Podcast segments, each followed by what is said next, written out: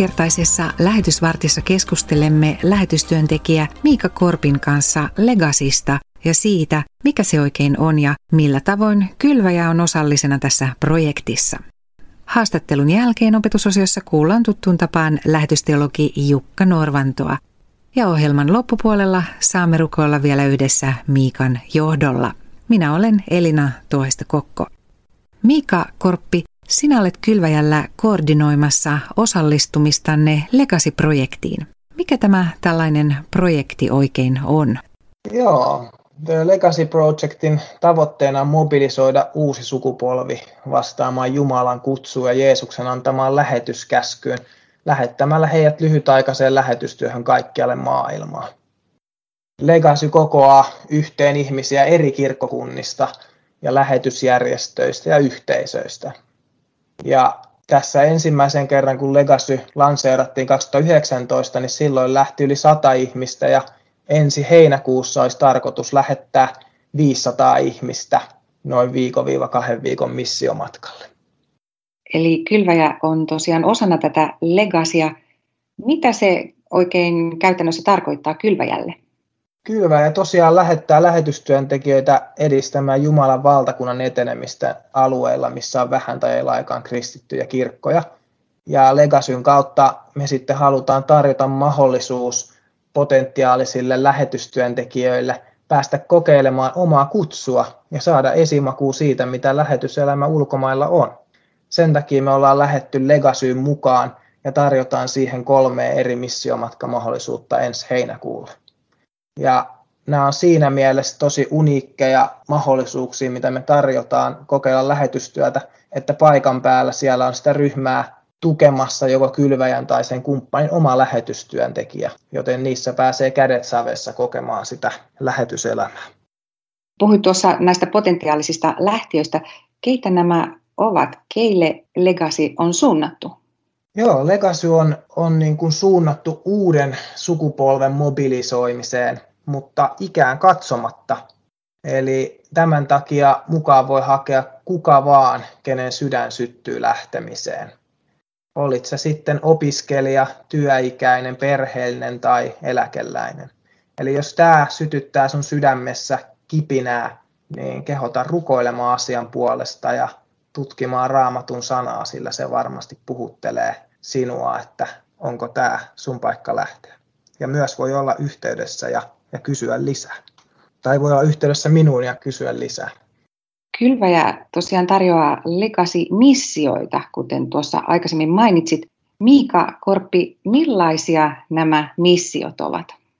Joo, Kylväjä tosiaan tarjoaa Legacyyn kolme tällaista upeata mahdollisuutta kokea lähetyselämää ensi heinäkuussa. Yksi näistä missioista on Länsi-Virossa. Virossahan kristillinen usko on vain harvalle merkityksellistä, joten tämä tiimi tulee toimimaan Länsi-Virossa tavoittavassa työssä yleisötapahtumassa, nuorten parissa sekä Jumalan palveluksissa. Sitten toinen missio, joka me tarjotaan, niin on pakolaistyön palveleva missio Kreikassa. Eli pakolaistyössähän voi tavoittaa ja palvella niitä ihmisiä, joiden kotimaassa lähetystyö on tosi vaikeaa. Ja Kreikassa kylveä tekee yhteistyötä useiden pakolaisjärjestöjen kanssa. Pakolaiskeskuksissa pakolais annetaan muun muassa aineellista, henkistä ja hengellistä apua ja lähtiä pääsee tänne palvelemaan pakolaisia. Upea mahdollisuus. Ja kolmantena meillä on vielä pakolaistyön urheilumissio Kreikassa. Eli urheiluhan tarjoaa luontevan tavan kohdata pakolaisia. Sitä kautta voidaan tukea heitä ja kulkea heidän rinnalla haastavankin arjen keskellä kertoen ilosanomaa Jeesuksesta. Eli kolme tällaista upeata missiota tarjotaan Legasyn. Ja tässä yhteydessä on myös hyvä tietää, että Legacy-hankkeessa niin kuin koulutetaan myös lähtiöitä, eli teitä niin kuin varustetaan. Ja jos haet kylväjän tarjoamaan projektiin, niin me myös varustetaan itse sinua matkaan osana uutta lähetetty koulutusta, jota me ollaan lanseeramassa muutaman muun järjestön kanssa yhteistyössä. Lähetetty koulutuksessa me kasvetaan yhdessä Jumalan lapsina ja opetellaan elämään Jeesuksen lähettäminä Suomessa ja maailmalla. Tästä huikeasta koulutuksesta tulee lisätietoa Kylväjän sivuille helmikuussa. Miten näihin missiotiimeihin voi sitten hakea mukaan? ensiksi kehottaisin katsomaan kylväjän tarjoamista missioista lisätietoa meidän kotisivuilta kylväjä.fi kautta rekry ja sieltä löytyy Legacy-kohta ja siellä on paljon lisäinfoa näistä missiomatkoista ja miten niihin varustetaan lähtiöitä. Me haetaan tosiaan sekä tiimin johtajia näihin kolmeen tiimiin että tiimiläisiä, joten oman kutsusi mukaan sitten voit hakea täältä legacyproject.fi-sivuston kautta mukaan. Ja sieltä löytyy myös lisäinfoa muiden järjestöjen tai tahojen järjestämistä missiomatkoista, jotka on mukana tässä Legasyssä. Että me saadaan kaikki olla yhdessä toteuttamassa Jumalan missiota. Miika Korppi, entäpä jos ensi heinäkuussa kohdemaissa on vielä koronarajoitukset voimassa? Joo, tämä on tosi hyvä ja ajankohtainen kysymys, mutta Legasyssä on onneksi tällainen plan B, että jos koronarajoitukset on voimassa siinä kohdemaassa, johon sinun olisi tarkoitus lähteä, niin sitten aktio toteutetaan Suomessa täällä olevien rajoitusten mukaan niin innovatiivisesti. Eli kehotan lähtemään rohkeasti mukaan. Tämä on otettu tässä Legasyssä huomioon.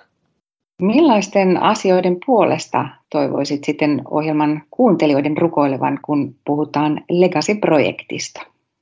Toivoisin, että rukoillaan ja kiitetään Jumalaa tästä mahdollisuudesta osallistua hänen missioon ja kokea, mitä lähetyselämä on.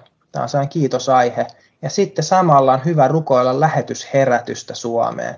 Evankeliumi Jeesuksesta on arvokkain asia, mitä meillä on ja on ihmisoikeus, että kaikki saa sen kuulla kirkkaasti niin Suomessa kuin maailmalla.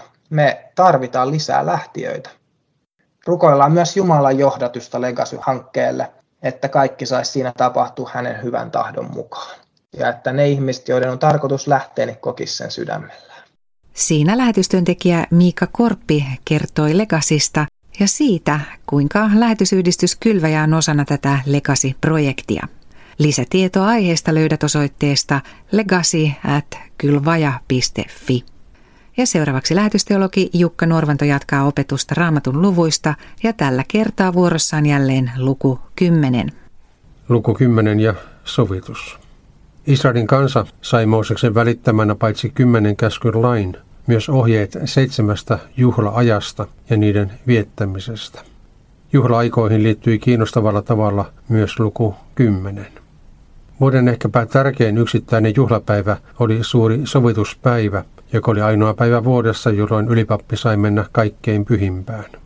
Suurta sovituspäivää tuli näet viettää seitsemännen kuukauden kymmenentenä päivänä. Tuo päivä oli myös ainoa Mooseksen laissa säädetty paastopäivä Israelin kansalle. Sinä päivänä koko kansan synti sovitettiin. Se oli vuoden ainoa päivä, jolloin ylipapilla oli lupa ja velvollisuus mennä kaikkein pyhimpään suorittamaan sovitusmenot koko kansan syntien puolesta. Niiden sovitusmenojen tärkeimpänä yksityiskohtana oli se, että ylipappi vihmoi uhrieläimen verta kymmenen käskyä sisältäneen liiton arkun päällä olevalle kultaiselle kannelle. Näin viattoman uhrin veri ikään kuin peitti lain vaatimukset.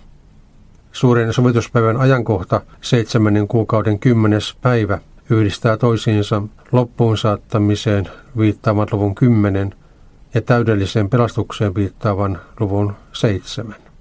Näin nämä kaksi lukua yhdessä korostivat synnin sovituksen täydellisyyttä. No meidän kannaltamme erityisen puhuttelevaa on se, että Uudessa testamentissa Jeesusta kutsutaan tuoksi liiton arkun kultaiseksi kanneksi. Näin Paavali todellakin tekee romalaiskirjan luvussa 3 ja 25, jonka alku on vuoden 1992 kirkkoraamatussa muotoiltu näin. Hänet Jumala on asettanut sovitusuhriksi.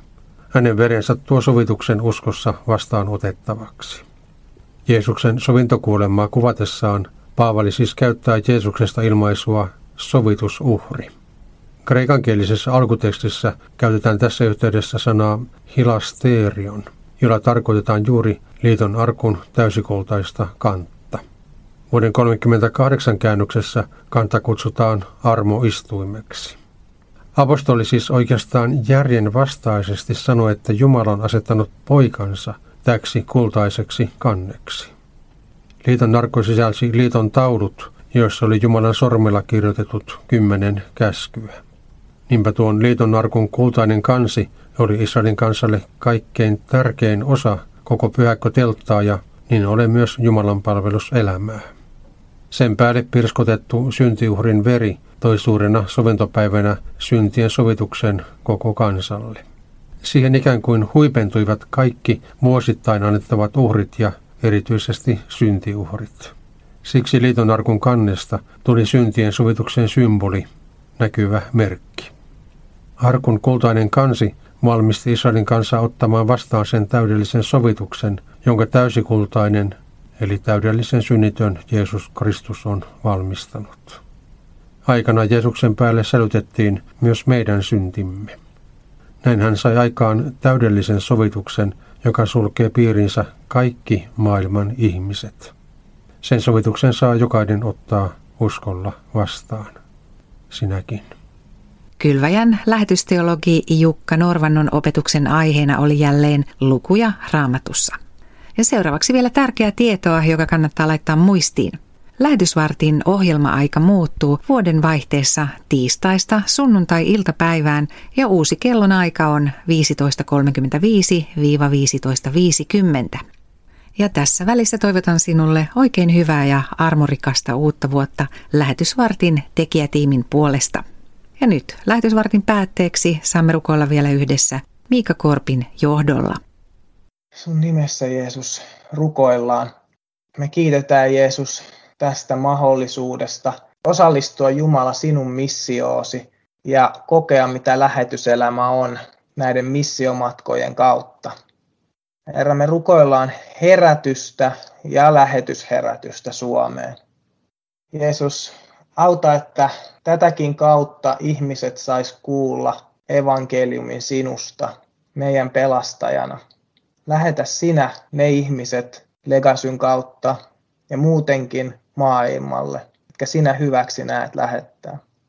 Johdata näitä Legacy-hankkeita, että niistä muotoutuisi sun tahtos mukaisia ja että siunaisit, että kaikki järjestyisi niissä hyvin siellä kohdemaissa ja todella, että niihin hakeutuisi ihmisiä, ketä saat hyväksi nähdä. Jätetään Herra tämä Legacy Project sun käsisi. Amen. Lähtekää rauhassa ja palvelkaa Herraa ja toinen toistanne ilolla.